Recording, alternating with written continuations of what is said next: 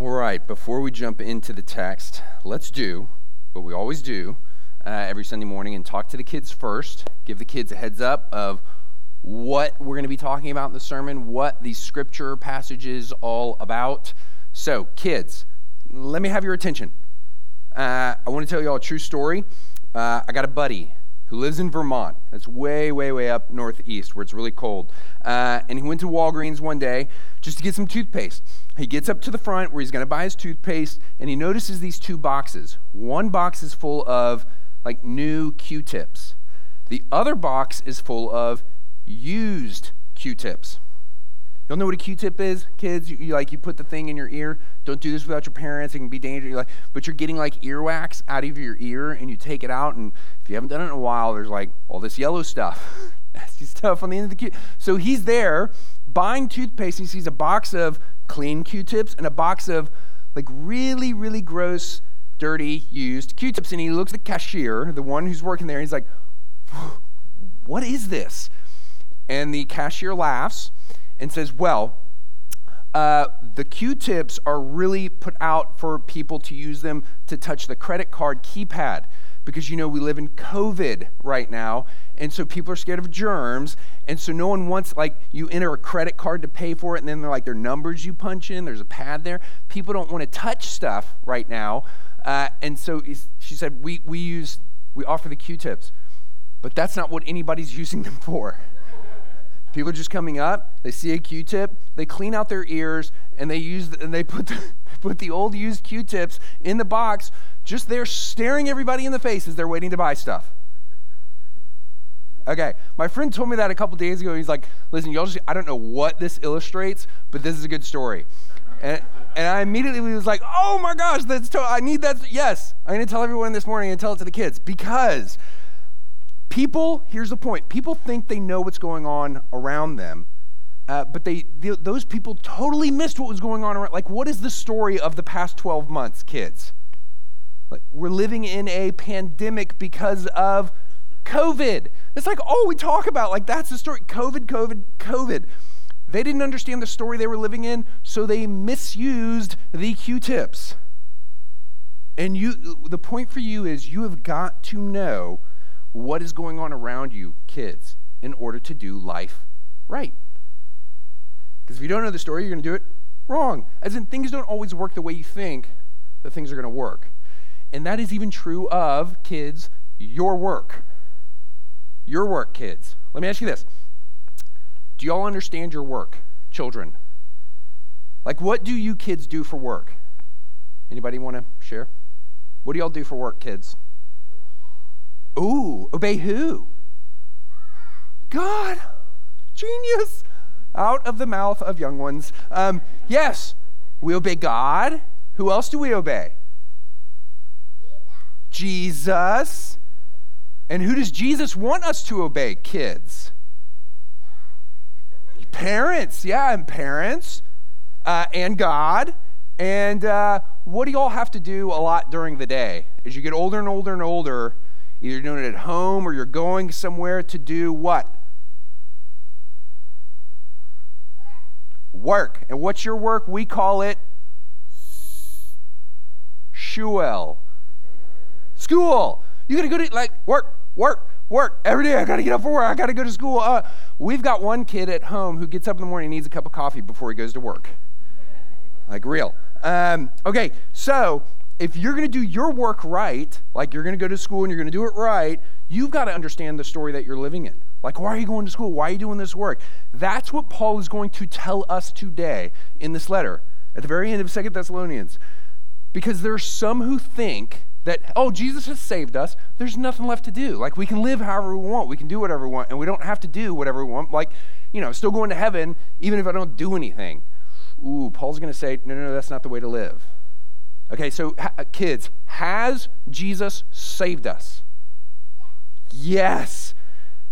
He lived for us. He died for us on the cross for our sins. He was raised from the dead. He is in heaven right now, working on us. Okay, is that the end of the story?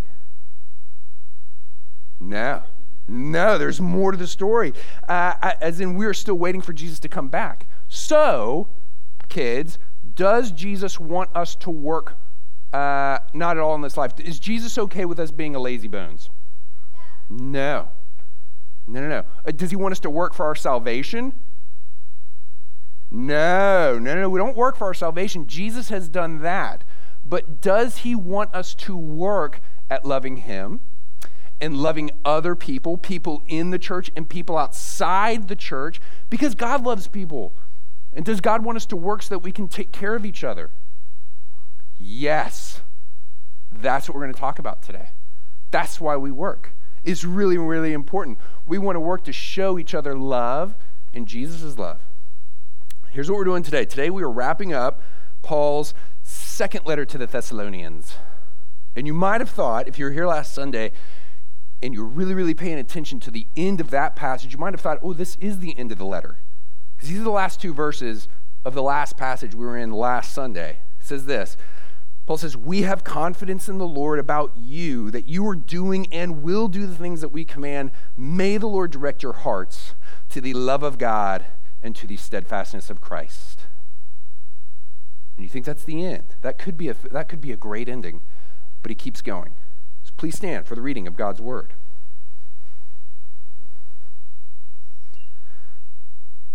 Just as you think Paul is ending, he continues on. Now, we command you, brothers, in the name of our Lord Jesus Christ, that you keep away from any brother who is walking in idleness and not in accord with the tradition that you received from us. For you yourselves know how we ought to how you ought to imitate us, because we were not idle when we were with you, nor did we eat anyone's bread without paying for it, but with toil and labor we worked night and day that we might not be a burden to any of you. It was not because we do not have that right, but to give you in ourselves an example to imitate. For even when we were with you, we would give you this command If anyone is not willing to work, let him not eat. For we hear that some among you walk in idleness, not busy at work, but busy bodies. Now, such persons we command and encourage in the Lord Jesus Christ to do their work quietly and to earn their own living. As for you, brothers, do not grow weary in doing good. If anyone does not obey what we say in this letter, take note of that person and have nothing to do with him, that he may be ashamed. Do not regard him as an enemy, but warn him as a brother. Now, May the Lord of peace himself give you peace at all times in every way. The Lord be with you all. I, Paul, write this greeting with my own hand. This is the sign of the genuineness in every letter of mine. It is the way I write. The grace of our Lord Jesus Christ be with you all. The word of the Lord. Please be seated. All right. Again, last Sunday we could have said the end, except it kind of sounds like uh, Paul doesn't know how to end his letter. Keeps going. Uh, when Peyton, my second boy, when he was like five years old, he loved, Peyton loved sitting at the adult table and hearing the adults tell their stories, and hearing the other adults like laugh. And, and he really wanted, so he wanted to get in on the action, get in on the fun. So he started telling his own stories uh, at the table, only really they weren't his own stories. He just ripped off the story that he had just heard. Uh, and and he, he just he'd add some minor edits, uh, but he would always reuse the same punchline. And Peyton would deliver the punchline way too soon, like right at the beginning, like right at the beginning. It's too early. He's laughing really hard at his story, and we're laughing because he's five and he's cute. Uh, but then Peyton keeps going the story goes on because Peyton doesn't want the laughter to end, and so he keeps going and going and going. After the punchline, he'll tell that he'll keep telling the story for like five five minutes, and he doesn't know how to end it. Like some pastors who don't know how to land the plane in their sermon. We're going to get there. Uh, like Paul, right here, some would say, like land the plane, Paul. Like, where did, where did this come out of? Like, why in the letter, like, oh, you, you ended on such a high note. Like, that was good. Uh, okay, a, a little more. Why in the letter this way? Like, what, is this, what does this have to do with what he's already been talking about? It's this. In 1 Thessalonians, in fir- the, his first letter, remember we said this, in 1 Thessalonians, the church was getting harassed by bad, bad teaching. this teaching that was obsessed with trying to predict when Jesus would come back. He's come, he's gone. What do we do? Ooh, we got to figure out when he's coming back. He's coming back any moment. Uh, and now, in, and, and so Paul writes First Thessalonians to correct that false teaching. And now, just weeks later, maybe a month or two later, after writing that first letter, he writes Second Thessalonians because the Thessalonians are now being duped in the other direction by false teachers who are pretending to be with Paul, which is why Paul ends this letter the way he does. Like, this is my letter. Like, this is the genuineness of my letter. You see it. But there are other false teachers now who are pretending to be with Paul, teaching that this day of the Lord, that Jesus' return, it's already come. It's been realized. Jesus coming back has already happened. So in 1 Thessalonians, that first letter, Paul had to deal with this over obsession of when Jesus was going to come back. And now in Second Thessalonians, he's got to deal with an under appreciation He's got to deal with a lack of interest, a carelessness, a forgetfulness uh, for the second coming of Jesus. And it sounds like, well, so, like, how could you be duped in such a way? That is a problem for us today in the church. Today, so many in the church, they hear this stuff about Jesus coming back, and a typical response is, wait, Jesus is coming back? Like, like, really coming back? Like the world is going to really end? Because I thought we just die, we go to heaven, and on and on and on, the world goes on forever. Uh, and if this second coming of Jesus is ever really kind of brought up in a church, Bible study setting, in some specific terms, the way it's easily explained away is that this, this Jesus coming back stuff is a spiritual reality, not like a physical reality. It's like this is about Jesus coming into your heart when you believe. He comes to you, and then when you die, he comes to you again to bring you to heaven. And you get to be with him again forever and ever in heaven. And so, mo- most in the church today do not talk about, well, too many in the church today, let's be generous, too many in the church today do not talk about Jesus coming back as an historical event that is yet to come. So, Paul here, like, what does this have to do with what Paul has already said? Here's Paul coming back full circle at the end of this short, short letter, that's part of how, like, what does this have to do is we're taking this in little bits and pieces over months. But here it is. Paul's coming back full circle at the end of this short letter to address the consequences of this false teaching. People in the church, in this church in Thessalonica, are now, because of this false teaching, they're no longer willing to work. To support themselves with food, clothing, shelter.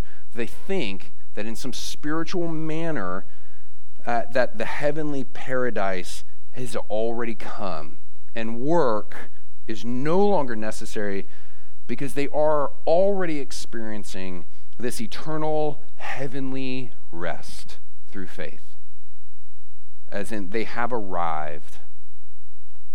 So, what happened was these sluggards, these lazy bones, were living off of uh, living off of others, depending on others who had resources for life's necessities. They're, they're mooching off of uh, others in the church who are working and earning a living. And Paul says, verse 11, it's not just that they're not busying themselves, it's not just that they're not busying themselves with good work, they're busying themselves with being busybodies.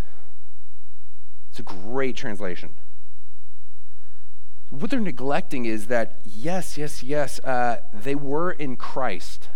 They were in Christ by faith. And many things were true of them because of that. Like salvation is a really, really real thing. But they were all they were in Christ, but they were also in Thessalonica. There's a tension to living in Christ and in Thessalonica. A tension of what is already true of you in your salvation and a not yet of uh, what's not yet true of your salvation. But there's a tension of the already not yet of being a Christian in, in life. And this is true. This is true of our lives as we live in Christ in Houston in 2021. So much of what is theirs, so much of what is ours in Christ has yet to be realized. So, it really was truly ridiculous to live like they were already in heaven, which will be true of us. That's going to be true of us if we don't get the story straight. Uh, a Scottish pastor reminded me of a Scottish philosopher named Alasdair MacIntyre. Uh, who argue, who makes this argument, who argues that life is only intelligible through story. And he gives a story to back up this claim. So he says, Imagine, right? Imagine you're standing at a bus stop waiting for a bus when the person next to you suddenly says, The name of the common wild duck is Histrionicus, Histrionicus, Histrionicus. Now, okay, you know, you know what each of those words means, and you know what those words mean in a particular order. Like, you understand the sentence. Okay, and yet you have no idea what the guy's talking about. Like, you have no idea what the guy means. It's absurd unless you put that in a story. So, one possible story that explains why this rando would turn to you and say what he said is that this guy has mistaken you. He's mistaken you for someone who yesterday had approached him in the library and had asked, Do you know the Latin name of the common wood duck? That's one possible story. Another possible story that would explain why this guy is saying to you what he's saying to you is that he's just come from a session with his psychotherapist who has urged him to break down his shyness by talking to strangers. But what shall I say? Say anything, the psychotherapist says. Okay? Or another possible story that explains all this is that uh, he is a Soviet spy. Uh, waiting at a prearranged rendezvous, uttering the ill chosen code sentence which will identify him to his contact. Okay, listen, I do know that if you're a contact for a Soviet spy, the way you're going to react is going to look different than if you've been mistaken for some wannabe Latin nerd. Uh, the, the point is, you've got to have a framework. There's got to be a narrative, a grand narrative about life and salvation, you're just not going to do life right. And this is true for salvation, and it's true for Jesus' return, and it's true for the day to day, day to day work uh, that we do. One of those things uh, that we do for the majority of our lives. As in, like, how do you think about work? Like, what's the, like, why do you work? What's the point of your work? Why have you chosen to do the work that you've chosen to do? And, and is the point is just to earn enough money so you can retire one day? Like, that's the point of work. Uh, uh, every one of those questions uh, gets answered depending on what story you put those questions into. What we really need to do is to put work into the Bible story of redemption. We're going to do a, a two second, two, this take two seconds, uh, review of work from beginning to end in the Bible story. As in, like, think before the fall. This is big stuff, but you can, like, we can get this. The point of, what's the point of work before the fall? Adam and Eve in the garden, they fall. Like, what's the point of work? Like, God gave them work to do. Well, here's the point mankind, Adam and Eve, were supposed to earn heaven by fulfilling the work given to them by God, specifically Adam. Adam's got to do the work that is given to him by God in order to earn heaven for himself and for everyone else who comes from him. Part of the work that's given him to do is to withstand and overcome the devil and his temptation. Shows up right there at the beginning of the story. The other part of his work, had he succeeded there, was to fill the earth with people. Have a bunch of babies, and they'll grow up and they'll have babies. They'll grow up and they'll have babies. They'll grow up, they'll have babies. Fill the earth with people and have dominion over the whole thing. So, before the fall, the goal of man's work was you can put it this way the point of man's work was to expand the borders of the Garden of Eden across the entire globe and to make, to build one universal worldwide kingdom city full of the one, one city full of the one family of God because no one is dying, because no one has sinned. And so no one is frustrated by their work because everyone's work works and everyone is contributing to the advancements of this awesome culture, this holy culture where there is no sin. And when they had done their work, get to the very end, when that would be, I don't know, but when they had completed their work, they would have earned a heavenly rest with God, bringing heaven down to earth, heavenizing the whole thing, bringing heaven down to earth as the true paradise city, and everyone would have been glorified with perfected bodies. Okay, so that's work before the fall. But then the fall happened. And as a result of the fall, work is now frustrating. This is, this is what God tells Adam and Eve right after the fall. He's like, y'all, now your work is going to be totally frustrating. Like by the sweat of your brow, you're going to bring forth children in, in pain. And, it, and it's not just frustrating because it's now because now work is difficult and it doesn't work the way it's supposed to work, but now there's all this incredible vanity to our work. Because now we don't live forever. And now the work that you do in your lifetime, one day you are going to die, and one day your life's work is going to disappear. Which just sounds super depressing. This is that Ecclesiastes stuff of vanity of vanities. This is why we could do a whole other thing here. We will one day. This is why midlife crises are legitimate. Because at some point in your life, you get it, like the author of Ecclesiastes. Uh, and this can break us. This can break us if we do not accept that God has given our work a new role since the fall. Things have changed. And our responsibility now with our work is not to transform earth into heaven. No. The purpose of our work now is to contribute to the good and the peace of society. Our work now is not the same as it was for Adam and Eve. It's not the same as what it would have been for all of us if the fall had never happened and we were building the one kingdom city of God on earth and everybody's a believer in the one true God. That's not our work now. Now we now what we do is we build what we could call the city of man. And it's a common city. That just means it is not holy. That just means the city now, the world is full of believers and unbelievers. And our work, both Christians and non Christians, our work is to contribute to the good and the peace of society.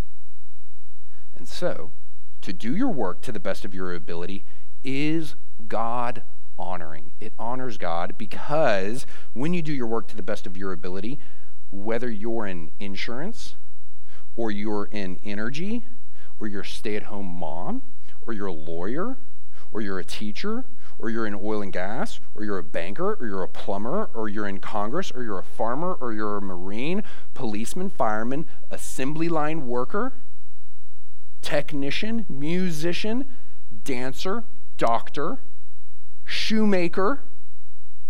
Like when you do your work to the best of your ability, it contributes to the good and the peace of society. And that honors God because that's the purpose God has given it. One of the consequences of laziness and not working is, is, is dissatisfaction. As in, we all, we all know the feeling of having done nothing for the day. Like you have one of those days where you just do nothing. Maybe you have a season where you just do nothing. We know that feeling. You feel bloated and bored. You crave, you know, we crave ease and we crave comfort and we crave and we crave and we can justify in a million different ways. And if that's all we get, we feel empty on the other side of it. And we have all tasted the blessings of good work. When you make that deal, boom. When you solve that problem at work, bam. When you solve your kid's math problem at home, yes. I've totally forgotten how to do math. They don't do it the same anymore. Like, mm, got it. When you clean the dishes, when you take out the trash, when you clean up that dog stuff in the yard, uh, when you mow the yard, it's so good. You do it, it's like, that's so good. When you serve someone, serve someone a meal, ah, that's so good. All work is good. All all work is good, not just the work that we put monetary value on. All work. All work has value because it adds to the peace and the good of society, which is the purpose that God has given it after the fall. So work does work, and God values it all. And the Bible commands us to enjoy the fruit of our work. That's good. Like that's good news. Ah, it's going to go away after that. Okay, yes, that's true.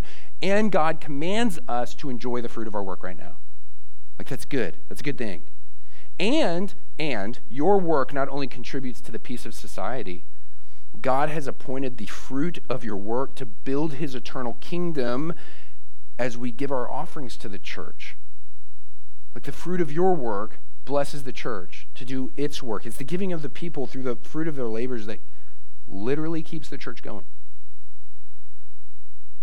Work is good, and so a refusal to work exposes big sin in the heart. This is one of Paul's earliest letters, you know, Second Thessalonians, one of his earliest ones. He's going to talk about this stuff until the very end of his ministry.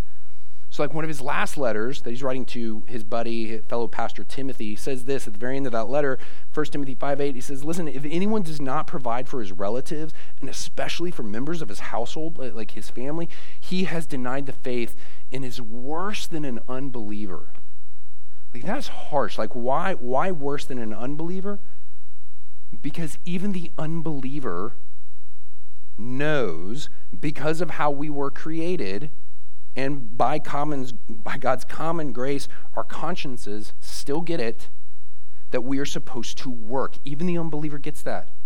Like we've got to work to take care of ourselves, to take care of others.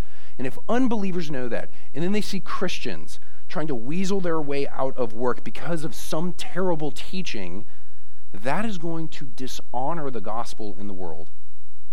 It's going to put up barriers to the gospel. So it begs the question what do we do? Like, what do we do about the disorderly? What do we do about the idle sluggards in the church? You got to notice, Paul's not talking about, he's not worried about people outside the church. He's talking about the problem in the church. This is, this is directed at us. Like, what do we do about the idle in the church?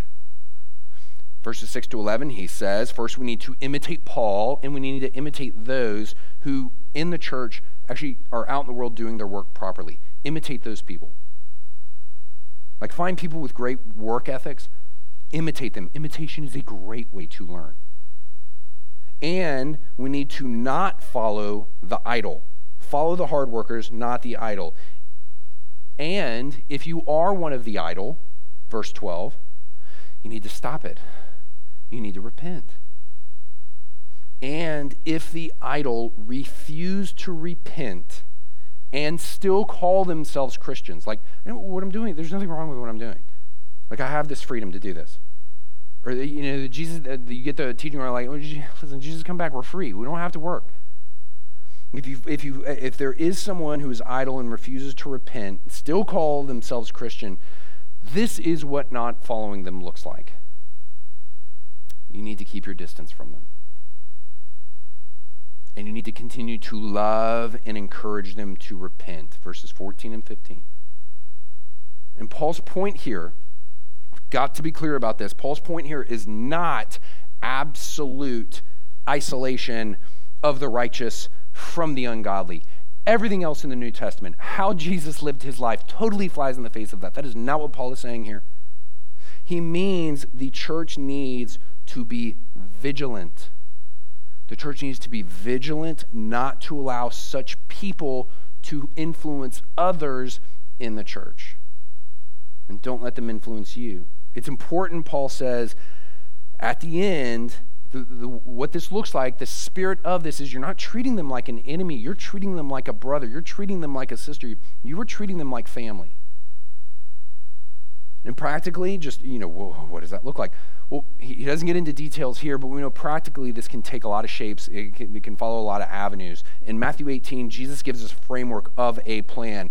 Basically, practically, uh, it looks like whoever is close to an unrepentant sinner who says that they are still a Christian, it says to lovingly, graciously, patiently encourage that person to repentance. That's easy.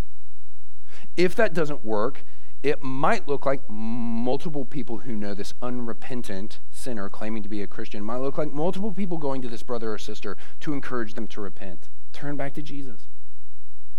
It might look like as you progress on, you're trying all this stuff, it might eventually look like the leadership of the church getting involved. But it is never a ganging up on the person in the most severe cases, it might look like excommunicating them, which is a really harsh sounding word, but it's just exactly what it sounds like it means. It's severing their membership from the church, it's, it's just treating them like they're not Christians. But what Paul means here is not strictly, uh, he's not talking about excommunication here, because there are, the, these are steps leading up to, at most, the first steps of excommunication because Paul is clear in other letters, just like Jesus is clear in Matthew 18 and Paul's letters, Romans 16, Titus 3, that when you finally excommunicate someone, that person is actually not to be reckoned as a Christian, a Christian brother or sister. Here he's talking about saying, you got to treat this person like brother, like sister. And, unless, you know, we can back up. Like, what does it mean for someone to be disorderly in the church today? Paul says at the very beginning, he kicks off the, this part, the end of the letter, saying, Listen, the idle are those who do not live according to God's word. So, for all of us here, what does it look like to busy yourself with something other than God's will for you in the church and your work in the world? Paul's writing this letter from a city called Corinth. He's going to leave Corinth soon, and then he's going to write a letter soon after back to Corinth, uh, saying a bunch of the same stuff he's saying here to the Thessalonians. He says to them, Watch out and don't associate with those who claim to be Christians and are unrepentantly sexually immoral. Don't associate with those who claim to be Christians and are unrepentantly greedy, swindlers, idolaters, physically violent, or drunks. You've got to be clear here. Listen, does everyone here struggle with, with those things? Yes, in some form or fashion, yes. But the question is, is, is there someone there who is who's doing this in, in some so-called freedom or according to some false teaching and unrepentant? Those are the ones you need to lovingly uh, not let them, not allow to influence you. Does that sound like intolerance? Because this is America, this is 21st century, and we, we don't like authority. Like we don't. We don't like authority, even in the church, when we come to passages like this. when we come to passages like this about authority of the church here on earth, we don't like it. We don't. We don't like it. It's, it's that thing of, listen, God is my authority. Yes, Jesus is my authority not some men, not mankind. Okay, but that's not okay. Because it's God who has instituted these authorities himself. Like parental authority, that's God's idea. State authority, that's God's idea. Church authority, that's God's idea. And we still don't like them? I mean, yes, there can be abuses by all that. There are. There are abuses in every single one of those authorities, yes, but that doesn't invalidate their authority. Did the Thessalonians, I mean, one question is Did the Thessalonians fall into this trap that toleration, that's the mark of love? This has got to be the biggest, and this is scholars, pastors think that is the uh, biggest danger in our day. Uh, this is why, whenever we hear this stuff, our knee jerk reaction is like, no. And it's because we've really been deceived over many, many, many years by culture. And I mean like hundreds, thousands of years of, of culture, uh, that to do anything that would influence or transform another person's perceived failures is not only to cross the line, that's reprehensible. And again, we're talking about like that, that's kind of culture's standard, uh, and we're, we're not worried about that. We're, you know, we're, we're talking about people in the church, but that it, like the irony there, the irony of our culture today is bonkers, silly, ridiculous. With all the canceling and shunning, with an abundance of quote unquote influencers who actually don't actually don't work or add anything uh, to the peace of society, it's all kinds of funny. The irony is, is we do not live in a tolerant society. We, we don't. Our culture says tolerance is not enough. You have to affirm the status quo of the culture, whatever the status quo of the culture might be today. Because whatever it is today, it'll look different tomorrow and the next day and the next day. You got to keep up. Uh, it, what we've got, we've got to do actually is we've got to remember the story that we're in. As in, just a couple examples. What, what if you saved someone from committing suicide? What if you stopped someone from hurting themselves physically? I mean, is that intolerance? Like, how could you? Uh, is it hateful that in this congregation there are people who cut other people with knives, who inject drugs into other people, who shoot lasers into people's eyeballs, and we pay them for it. Uh, think, think of the like think of the family because that's actually what Paul's talking about here. He's talking about the church as a family. If you've got kids, you know you know discipline is part of loving your kids so that like the kid who wants to take a bath with your kitchen knives you're going to say no because you love them. Is the parent who doesn't love them is like hey whatever. Love corrects. You can't sweep stuff under the rug. Paul says you've got to deal with the errant member of the church who refuses to repent. If we love them and we do not want them to live under the illusion that all is well. To, to, just, to just let them go and do what they want to do is to set them up for colossal failure, and it is not love.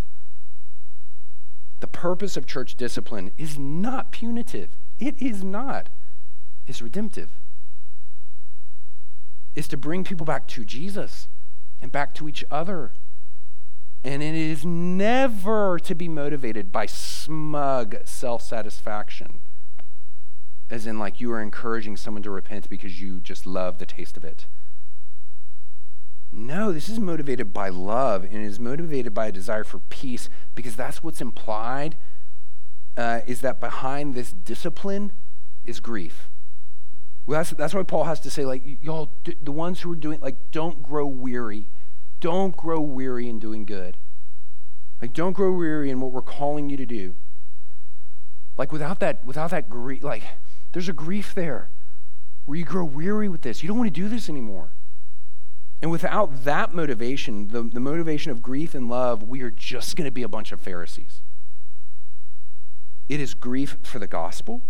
It is grief for the church that is experiencing this hardness. And it is grief for the member who is overwhelmed by some deceit. And this is hard. This is hard. Uh, C.S. Lewis, English philosopher, author, uh, said that the hard sayings of Jesus are only good for those who find them hard. Move over a little from England to Scotland. Uh, um, the, Scottish pastor also reminded me of another uh, Scottish doctor, A.J. Cronin. This guy, 20th uh, century doctor and later in life novelist. Uh, he tells this story of a stray boy who is taken in by a family uh, a mom and dad and their son taking this stray boy, and they all love him. Like the son loves this stray boy so much they become best friends. They do everything together. And one day the stray boy contracts a deadly disease. And so the stray boy and the son have got to be isolated from one another, which is unbearable because they have they've become attached to one another. And the stray boy makes a turn for the better. And he is out of the woods, but he's still very, very sick. And one morning, the dad goes up to check on the stray boy to find that his son has snuck into the room in the middle of the night to be with his friend, to take care of his friend, and he's fallen asleep with him. And as a result, within two weeks, the son contracts the disease and he dies. And when A.J. Cronin he hears what happened, he says that he curses that stray boy and the foolishness of the parents, his friends, to take some stray in. And seven months later, he's finally able to make it to his friend, uh, and he goes and he visits him, and he's imagining that he's going to find his friend just totally, just totally undone, depressed uh, through the tragic loss of his son. And when he arrives, he finds his friend working in the garden, and there, working right next to him, is the stray boy.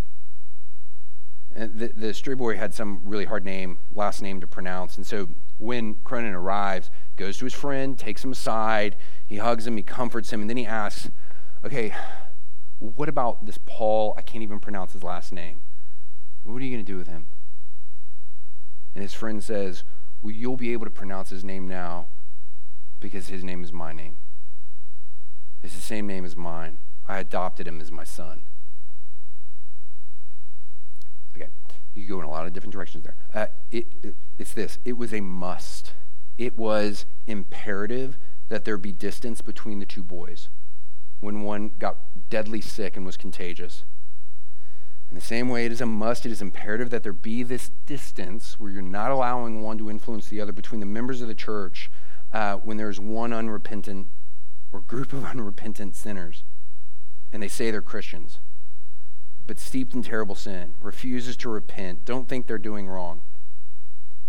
But the day grace breaks through, through the loving discipline of the church, through the grace of Christ, and the unrepentant sinner repents and turns to Jesus away from their idolatry, on that very day, the brother or sister is welcomed back into the garden fellowship and communion of the church. That's the, that's the purpose of church discipline. We can't, we cannot simply gloss over disagreements about, when we're talking about super serious things, like the deity of Jesus, the Trinity, the ju- justification by faith, what it means to be the image of God, the purposes of sex, what grace is, to, to just say, hey, let's not fight.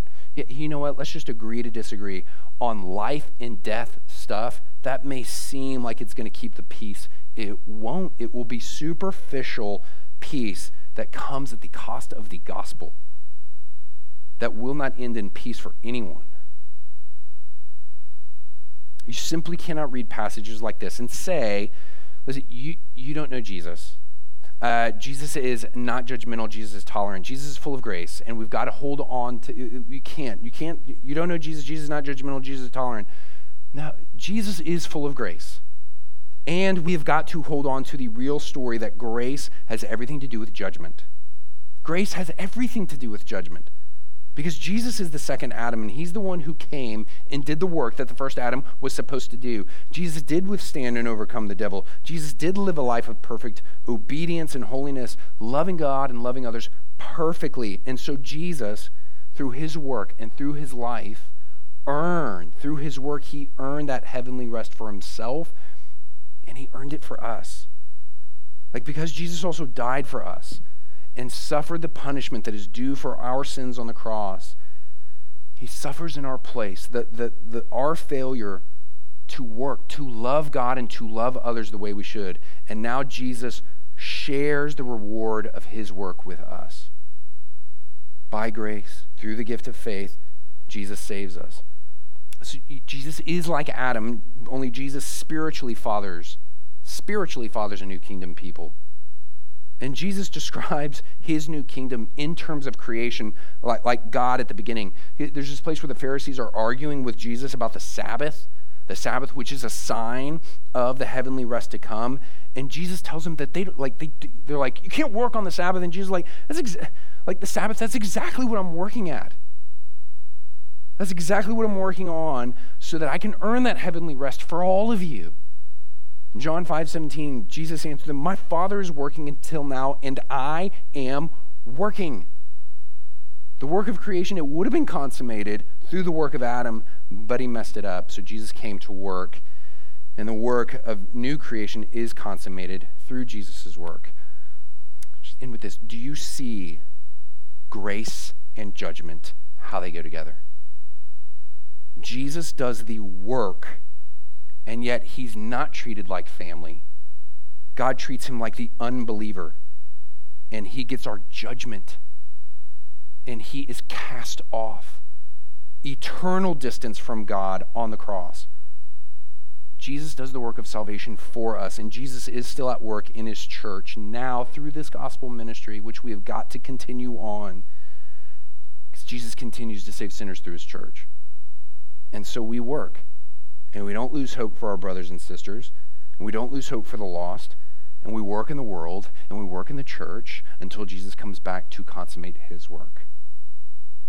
Let's pray. Father, we thank you for uh, this letter, this second letter to the Thessalonians, and how it's still today in your awesome mercy and providence has everything to do with us. We pray uh, that we would hold these words dear, that we too would uh, do the work that you've given us to do uh, here in the church and in the world, relying on the work that Jesus has already done for us and the work that he will consummate. Bless us, we pray, to this end. Amen.